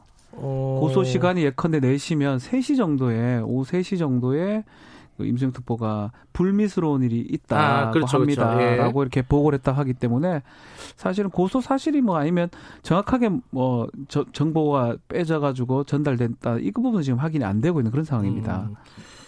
사실 이게 다 얽혀 있는 거라서 경찰 수사하는 과정에서 그 유출이나 이런 부분들이 확인될 수도 있는 거고 사실 그렇죠. 그렇죠. 네. 그리고 또 서울시 조사 뭐 조사단도 못 꾸리고 있지만 네. 거기에서도 나올 수도 있는 거고 으흠. 이게 다 연결돼 있는 하나 뭐 독립적으로 다 쪼개져 있는 음. 게 아니잖아요, 그죠? 어떻게 될지는 조금 봐야 되는데 뭐 검찰은 지금 준비 단계고 서울시 조사는 어, 여성 단체에서 거의 뭐 보이코트한 이런 상황이죠. 그러니까 뭐 면담 자체를 거부하고 있는 상태인데 네. 쟁점 두 가지죠. 하나는 구성에 있어서의 주도권을 서울시에 갖게 되면 이 문제에 대한 진상 규명을 사실상 어, 어렵게 된다라고 이제 한 거예요. 구성, 구성 자체도. 예. 그래서 서울시가 그 부분을 받아서 외부 인사로만 꾸리겠다 그러면 민으로만. 네, 네. 네. 그 추천을 아, 받아서 민관 합동이 아니라 네. 민. 예. 예. 라고 했는데 이제 그 부분도 일단 지금 그 후에도 제안에 응하지 않고 있는 상태고 음. 또이 부분도 있는 것 같아요. 그러니까 지금 경찰 수사나 검찰 수사가 진행되는 상황에서 네. 진상 수사라는 강제 수사권이 없기 때문에 그렇죠. 네. 사실 어 사실을 조사하는 데 있어서 한계가 있을 수밖에 없거든요. 그러면 여성 단체 입장에서는 어 그 구성의 문제를 딛고 들어가서 실제 내용에 대한 조사가 와, 어, 완벽하지 않다, 완전하지 않다라고 했을 음. 때 사실 그 부분에 대한 책임 문제도 따를 수 있기 때문에 음. 여러 가지로 좀 어려워 보이는 것이 사실입니다. 그러니까 이게 말하자면 서울시에서 시간을 들여갖고 조사를 했는데 뭐별 그렇죠. 성과도 없이 끝나면 또 다른 기관에서 또 해야 되는 거고. 그렇죠. 어. 그런 부분이죠. 강제 처분권, 강제 수사권이 정말 중요한 포인트입니다. 음. 휴대전화든지 아니면 통화 내역 같은 것들을 임의로 제출하면 되는데 이른바 6층 정무라인 네. 그쪽 분들이겠죠. 그 사람들이겠죠. 근데 그게 임의로 제출할 리는 만무하단 말이에요. 예. 그러다 보니까 어떤 검찰이나 수사기관이라면 음. 영장을 통해서 그걸 제출받는 건데 그게 안 되는 상황이라면 과연 조사가 잘잘 될 수 있을 의문이 되, 제기되고 음. 또 됐다 하더라도 그거에 대해서 별거 없습니다라고 하면 믿을 수 있겠냐는 겁니다. 음. 그것 때문에 아마도 단체 여성 단체에서는 아니면 고소인 측에서는 원치 않지 않을까 생각이 듭니다. 지금 휴대전화 분석 얘기는 어, 이 사건 초기부터 계속 나왔던 얘기예요, 사실. 그박 시장이 네. 휴대전화 세 개를 갖고 있었는데 영장을 신청을 했잖아요, 경찰이.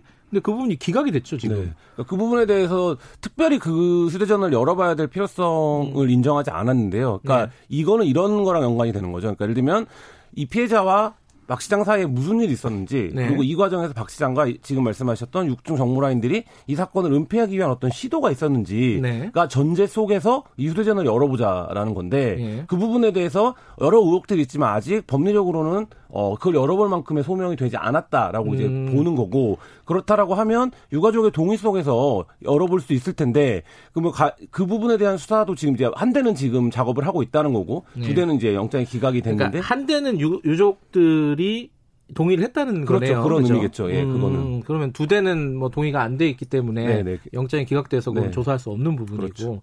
근데 그게 또 아이폰이라 가지고 안 돼요. 이게 뭐 안 돼요. 저 말 잘못한 것 같은데. 저제 어렵다고. 제 기종도 그 기종이긴 한데 어. 아이폰 기종인데 이게 비밀번호 같은 것들 정확히 알고 있으면 큰 문제가 없는데 비밀번호를 모르면 보안성이 너무 뛰어나도 너무 뛰어나요. 음. 예컨대 10번 정도 잘못 입력하잖아요. 800시간 동안 다시 입력을 못 해요. 뭐 800시간? 아, 아, 죄송합니다. 일정 시간 동안. 아, 그, 그렇죠. 그, 그 정도로 800시간이면 네. 시간 보안이 너무 뛰어나서 아, 네. 최근에 그 있었던 그 수사관 그뭐 울산 그 수사관 관련해서 네. 그 6개월인가 5개월 걸렸다 그러거든요. 그것도 이스라엘 전문가가 가지고 아, 겨우, 겨우 풀었다고 하기 때문에 음.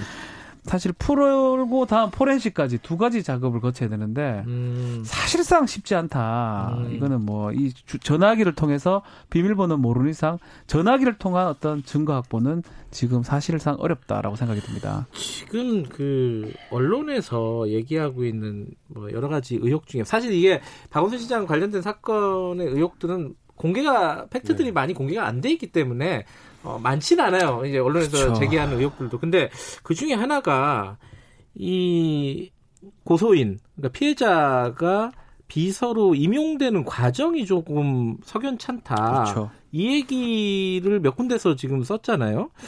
근데 이거는 어떻게 봐야 될까요? 지금 지금까지 나온 걸로 정리하면은 본 이제 기자회견에서 밝힌 거는 본인은 희망한 적이 없다. 네. 어 그런데 임, 이제 임명이 됐다는 거잖아요. 근데 그것도 되게 이제 보, 통 얘기하는 이제 음. 수습 음. 이제 15, 15, 15. 공무원들은 네. 15라고 많이 표현하더라고요. 네, 15. 15가 뭐예요? 근데 정확하게? 15가 정식 발령된 건 아니고요. 네. 인턴 같은 개념이라고 아, 보입니다. 인턴 개념? 바로 정식 발령으로 발령을 앞두고 있는, 앞두고 있는. 음, 음. 그게 그 15 신분 단계에서 음.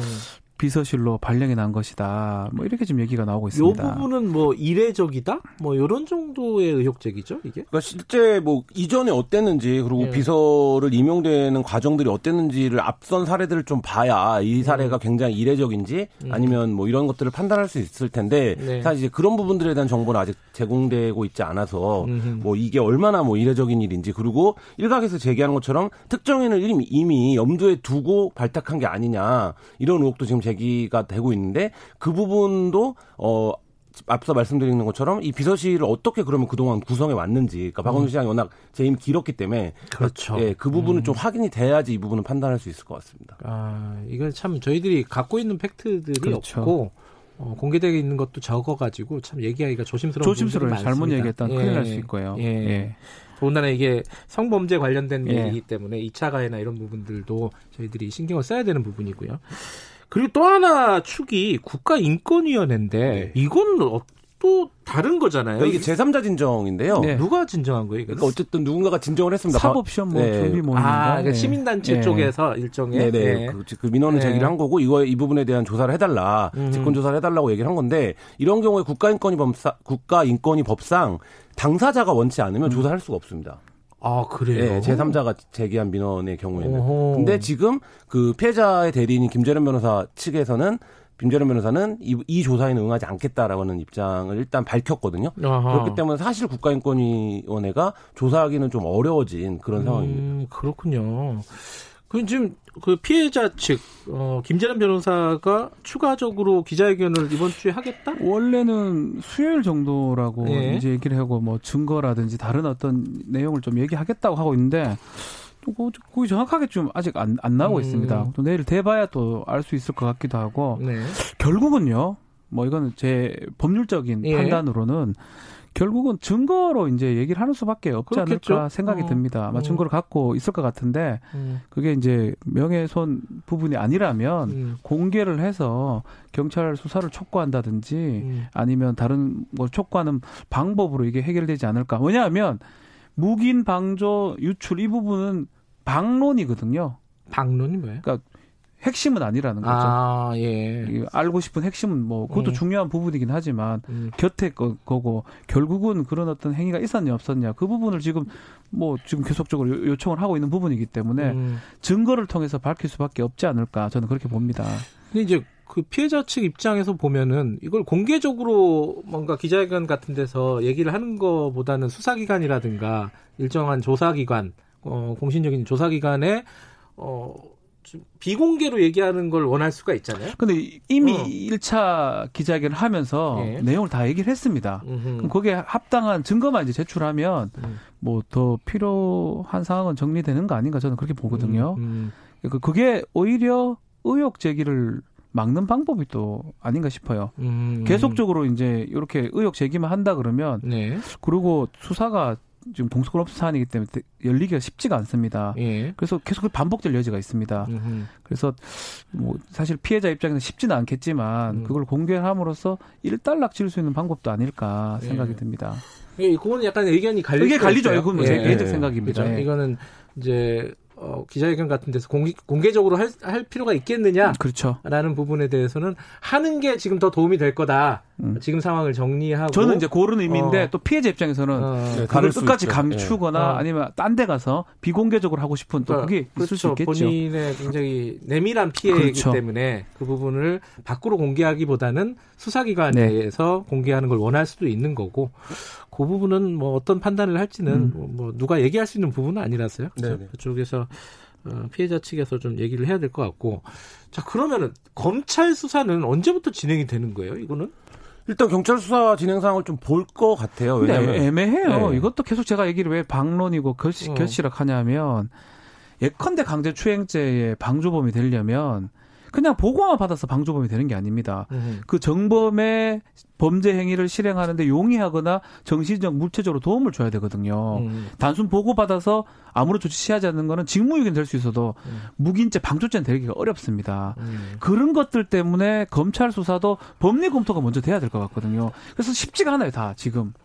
이게 이게 그냥 우리가 아는 정보로 한다는 거는 만만치가 않다 생각이 듭니다. 경찰이 수사를 어느 정도 해서 송치를 하고 검, 검찰이 됩니다. 하는 방식도 있겠네요, 그죠? 수사 그러니까 전반적으로 말씀드렸던 대로 무기인가 방조가 있었다라는 거가 확인이 돼야 되거든요. 그렇죠. 그러니까 그 부분이 확인이 경찰 수사를 통해서 결국 돼야 되기 때문에 검찰 입장에서는 무기인가 방조가 있었고 그래야만 이 수사가 유출되는 과정들에서의 어떤 논리적 인과관계를 구성할 수 있기 때문에 일단 그 부분에 대한 진상이 규명되는 것이 음. 우선이라고 보여지고요. 만약에 그 부분에서 서울시가 여러 가지 성범죄를 예방하기 위한 자체 매뉴얼들을 갖고 있었습니다. 네. 그 매뉴얼들이 작동하지 않았거나 그렇죠. 혹은 누군가가 그 매뉴얼의 작동을 멈추는데 관여했다 이런 음. 부분들이 드러난다면 음. 그 부분은 이제 말씀하신 대로 직무유기라든지 아니면 공무상의 어떤 뭐 책임을 예, 물을 수 있는 상황입니다. 조사하는데 누가 조사하는 주체 자체도 지금 굉장히 아, 혼란스러운 상황이라서 네. 정리가 좀 필요할 것 같습니다. 이 음, 부분은 쉽지가 않습니다. 예. 네. 어, 다음 주에 뭐 아, 이번 주에 상황 어떻게 진행이 되는지 좀 음. 지켜보죠. 오늘 말씀 두분 감사합니다. 감사합니다. 예, 박지훈 변호사님 그리고 한겨레 신문 김한 기자님이었습니다. 김경래 최강 시사 듣고 계신 지금 시각은 8시 45분입니다.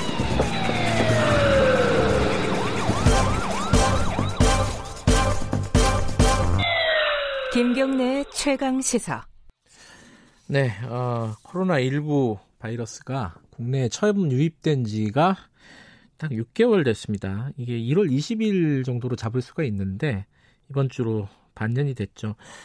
오늘은 어, 코로나 얘기를 잠깐 중간 점검하는 그런 시간을 간단하게 좀 가져보겠습니다.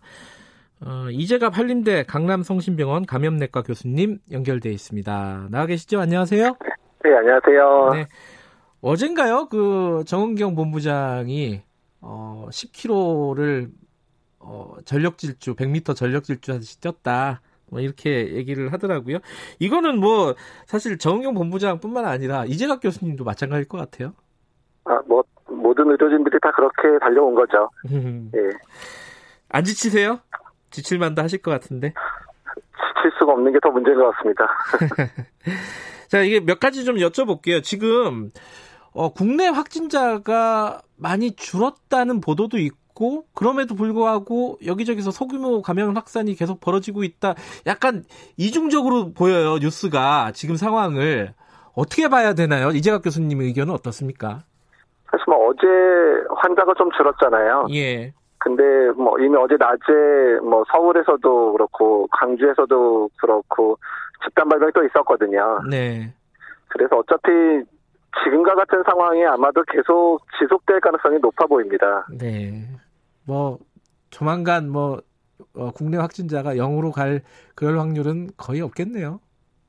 그렇죠. 뭐냐면 우리나라 내에서도 음. 이런 집단 발병이 계속 일어날 거고요. 네. 더 문제는 외국의 상황이 나쁘다 보니까 또 외국에서 또 들어오는 분들도 있을 거고 예. 그런 상황이기 때문에 어쨌든 우리나라 내부 또 전 세계적인 상황이 같이 좋아질 때를 기다려야 될 것 같습니다. 지금 미국도 상황이 굉장히 안 좋고 일본도 안 좋아지고 있잖아요. 네, 예. 이런 상황인데 이제 우리는 그래도 그나마 좀 괜찮은 게 저, 본질적으로 뭐 때문이라고 보세요? 이게 방역 당국, 뭐 국민들의 노력, 뭐 이렇게 뭐 본질 청론적으로 그렇게 얘기할 수 있는데 뭐, 왜 우리가 이렇게 어, 거의 뭐 홀로 이렇게 상황이 좋은가 이런 생각도 가끔씩 의문스럽긴 해요. 보통 이제 긴장감의 유지라고 표현하는데요. 아하. 그때 경제 활동을 다 같이 재개하기로 했는데 네. 경제 활동 재개하면서 이제 구석구석에 있는 그런 위험 요인들을 얼마나 잘 제거했느냐, 음흠. 아니면 그대로 방치했느냐의 차이인 것 같습니다. 네. 사실 이제 우리나라는 이제 고위험 시설들 또 집단 발병한 시설들에 대해서는 계속 행정 조치를 내리고 있었고, 예. 또 국민들도 환자가 많이 늘어나면 네. 또 사회적 거리두기도 열심히 하셨고, 네. 그러니까 이런 긴장감들이 계속 유지되니까 예. 그나마 이 정도를 유지하고 있는 게 아닌가 음흠. 이런 생각이 듭니다. 긴장감을 유지한다는 거 이거 굉장히 말이 쉽지 보통 일은 아닌데 그죠? 자, 그 어, 본격적으로 여름 얘기하기 전에 어제 뉴스 이거 하나 여쭤보고 갈게요. 그 옥스퍼드에서 어, 백신에 큰 진전을 봤다 이런 뉴스 봤어요. 이거 어, 어떤 기대를 좀 가져도 되는 부분이라고 보세요? 어, 현재 임상 연구 진행되는 백신 중에서요. 예. 지금 옥스퍼드에서 진행하는 백신이 상당히 좀 기대를 받는 백신이에요. 아하. 그러니까 이미 에몰 이제 이런 플랫폼이 에볼라 때도 이제 한번 사용이 됐었던 플랫폼이고요. 예. 그러다 보니까 이제 백신의 성공률이 좀 높을 거고 또 결과도 괜찮겠다 이렇게 예상을 하고 있습니다. 음 그래요. 올해 안에 백, 백신 만들 수 있는 거 아니냐 이런 기대도 뭐 섣부르지만은 좀 일부 있는 것 같습니다. 그 가능성이 있다고 보세요? 어 특히 이제 영국 이제 옥스퍼드에서 연구하는 이 백신 같은 경우는 네. 일단은 이제 가능성도 없고 임상 연구도 한 10월이면 끝날 거로 예상하고 있거든요. 네. 그래서 여러 국가들이 이미 이제 입도 선매라 그러죠. 네. 아니 선금 내놓고 우리 가져가겠다 음. 이런 식으로 하고 있는 백신이어서 예. 어떤 올해 말이면 뭐 많은 수는 아니어도 음. 접종이 시작되지 않을까 예상하고 있는 백신입니다. 그래요? 우리도 좀 돈좀 냈나요? 어떻게 됐나요? 어, 예, 우리나라는 이제, 이제 전 세계 WHO나 예. 그다음에 이제 세피라 그래서 예. 그 연합체에 지원하면서 기다리고 있는데요. 예. 어쨌든 이 전 세계 배분과 관련해서는 조금 우리나라 노력이 좀 필요한 부분입니다. 음, 그 배분 관련해서 조금 더 노력이 필요하다. 아, 이건 뭐 다음에 한번 좀 짚어보도록 하고요. 지금 이제 한여름입니다. 어, 뭐 날씨가 더웠다, 약간 서늘했다 그러기는 하는데 이제 휴가철 다가오는데 이게 지금 상황이 그나마 좀 관리되고 있는데 휴가철에 이거 안 좋아지는 거 아니냐. 예전에 한번 우리 경험했잖아요. 뭐 이태원 그때요. 네. 예. 이거 어, 우려가 좀 어떻게 보십니까? 걱정이 많이 되세요? 어, 일단 휴가의 패턴을 바꿔주시지 않으면 패턴. 예. 예. 그러니까 우리가 예전대로 했던 대로 사람 많은데 모이고 또 유흥업소 이런 데서 밤에 흥청망청 음. 이런 상황들이 되면 네. 그러니까 실제 뭐 바닷가나 산에서 벌어지는 것보다는 네. 이제 그 저녁에 식사하면서 음. 아니면 이제 술 마시면서 음. 이러면서 확산될 가능성이 높습니다. 음흠. 그래서 이제 휴가를 계획하실 때좀 네. 가족들끼리 좀 담백하게 가는 그런 휴가를 계획하시는 게좀 음. 안전한 휴가가 되지 않을까 이렇게 음. 예상을 하고 있습니다. 음. 단체 여행 이런 거는 좀 안 가는 게 낫겠네요, 그죠? 예, 그러니까 단체 여행, 뭐 수련회, 음. 그다음에 뭐 워크샵, 음. 뭐 이런 것들을 하게 되면 네. 사실 이제 저녁에 다 같이 모여서 또 뭐 술 마시고 또 네. 떠들썩하게 놀고 이런 상황들이 만들어지잖아요. 네. 그래서 이제 그런 거는 이제 다 위험한 상황들이 될 거고요. 네. 그래서 가족 단위의 조촐한 음. 그런 그리고 이제 식사 식사도 이제 숙소 같은 데서 와서 해 먹는 이제 그런 종류의 휴가가 바람직할 것 같습니다. 같습니다. 아, 담백하고 조촐하고 이런 휴가를 패턴을 좀 만들어 보자. 요번 휴가에는.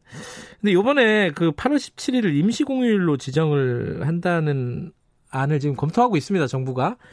이게 이제 일종의 황금 연휴 같은 게 생기는 건데 휴가철 안에 어, 요거는 좀 걱정되는 부분 없으세요? 잘 쉬면 걱정이 안 되는데요. 예, 이제 이태원 같은 상황 발생할까봐 좀 두렵기는 하죠. 예. 근데 이제 기간이 좀 짧으니까 예. 오히려 그 시기에 의료진들이 좀 쉬고 네. 또뭐 택배 노동자들이 쉬고 음흠. 이제 그런 심의 시간으로 됐으면 좋겠다는 생각이 듭니다. 아, 아 지금 코로나 때문에 더 힘든 분들이 조금 휴식을 취할 수 있는 시간으로 활용하는 게 좋겠다. 음. 그런데 지금 여름철이라 이게 사람들이 굉장히 헷갈려 해요. 물놀이가 이게 위험한 거냐. 그 수영 특히 이제 워터파크 이런 거 옛날에 많이 갔었잖아요. 이거 어떻게 봐야 됩니까, 이거는? 그러니까 이제 물놀이 자체가 뭐 위험하냐 아니냐라고 표현한다기보다 예. 물놀이하는 장소에 사람이 너무 많이 몰리는 게 문제인 거죠. 음흠. 그래서 이제 마스크 쓰기도 어렵고, 그렇죠. 또 긴밀한 접촉이 일어나고, 예. 또 그런 데서 오래 놀다 보면 또 음식을 먹게 되고, 네. 이러다 보면 이제 마스크 쓰기가 어려워지기 때문에, 네. 그래서 전파가 확산될 가능성이 높은 장소라고 생각하시면 될 것 같습니다. 아, 그 근데 이제 사실은 가면은 마스크를 벗고 수영을 할 수밖에 없잖아요. 물놀이라는 게. 네, 그렇죠. 예. 근데 일단 만약에 뭐 애가 졸라서 갔다 그러면은 어떤 수칙을 좀 지키는 게 좀 바람직할까요? 물론 사람이 너무 많으면 일단 안 가는 게 좋겠지만은 가게 됐다 그러면은 가게 된다면 네. 일단은 야외로 가는 걸 추천하고요. 야외 일단 예. 예, 그리고 사람이 많지 않아야 되고 음흠. 그리고 음식이나 이런 것들은 되도록 그냥 가져가지 말고 네. 그냥 반나절 정도 놀고 음. 식사는 집에 가서 음. 예, 이런 것들이 좋을 것 같습니다. 좋을 것 같습니다. 예. 그 해수욕장에 어, 마스크 쓰라고 하잖아요. 네. 예. 그건 좀 과한 거 아닌가? 라는 생각도 들고요. 이게 야외인데 음, 어떻게 생각하세요, 이거는? 그러니까 사람이 많이 모이지 않으면 그러니까 뭐 한적한 곳에 가시면 네. 뭐, 뭐 다른 사람 사람들하고 한 2, 3미터 이상 떨어져서 놀 수 있는 상황이라 그러면 뭐 네. 마스크 안 쓰고 볼 수도 있는데 예. 우리나라 해수욕장들이 조금만 유명하면 사람이 엄청 몰리잖아요. 예전 같은 거 보면 진짜 콩나물 시루죠. 예. 예, 그래서 거리두기 자체가 힘들어지니까. 예. 그래서 그 밀폐 밀접한 상황이 음. 돼버리면 네. 마스크를 쓸 수밖에 없게 됩니다. 예. 그래서 어, 그런 상황, 어, 주변에 사람들이 많이 몰리는 상황에는 마스크를 쓰는 게 좋겠다 이런 말씀이시네요. 네, 그렇습니다. 마지막으로요. 지금 이제 우리가 사실 위험 요소들을 하나씩 하나씩 경험도 하고 미리 선제적으로 대응도 하고 이렇게 해서 관리하고 있는데 지금 보이는 좀 위험한 곳들은 어디라고 보십니까? 뭐 계속 말씀드리는 부분이 동일한데요. 예. 그러니까 실내 공간에 사람이 많이 모이는 공간은 어디든 위험할 수밖에 없거든요. 네. 근데 이제 구- 구체적으로 찾아내기가 힘들다 보니까 예. 이제 시민들께서 본인들이 봤을 때 위험하다고 생각되면 음. 방역 당국에도 좀 신고를 해주시고 네. 또 내부에서도 그런 조건들을 해결하는 노력들이 있어야 될 것 같습니다. 음, 지금 어, 이번 주부터 미술관, 박물관, 도서관, 수도권 문 연다고 아 문을 열어요. 이거를 여기서는 어떻게 어, 대처를 하는 게 좋을까요? 이게 사실은 일종의 좀 문 열어도 된다라는 시그널 같은 느낌도 있고요. 그래서 사실 그런 잘못된 시그널로 비치면 안 될 것 같고요. 예. 일단은 이제 관람객 수를 제한하고요. 네. 또 관람객들도 마스크를 쓰고 관람할 수 있게끔 음. 잘 교육하고 또 잘 운영의 묘를 살려야 될 것 같습니다. 예. 알겠습니다. 어제부터 열었다고 하네요. 네, 오늘 말씀 여기까지 드릴게요. 휴가철 어, 조촐하고 담백한 휴가 계획하라 이런 말씀이 기억이 납니다. 자, 여기까지 듣겠습니다. 고맙습니다. 예, 감사합니다. 한림대 강남성심병원 이재갑 감염내과 교수님이었습니다. 어, 코로나가 우리의 일상을 많이 바꿨죠. 휴가도 패턴을 바꿔야 될 것 같습니다.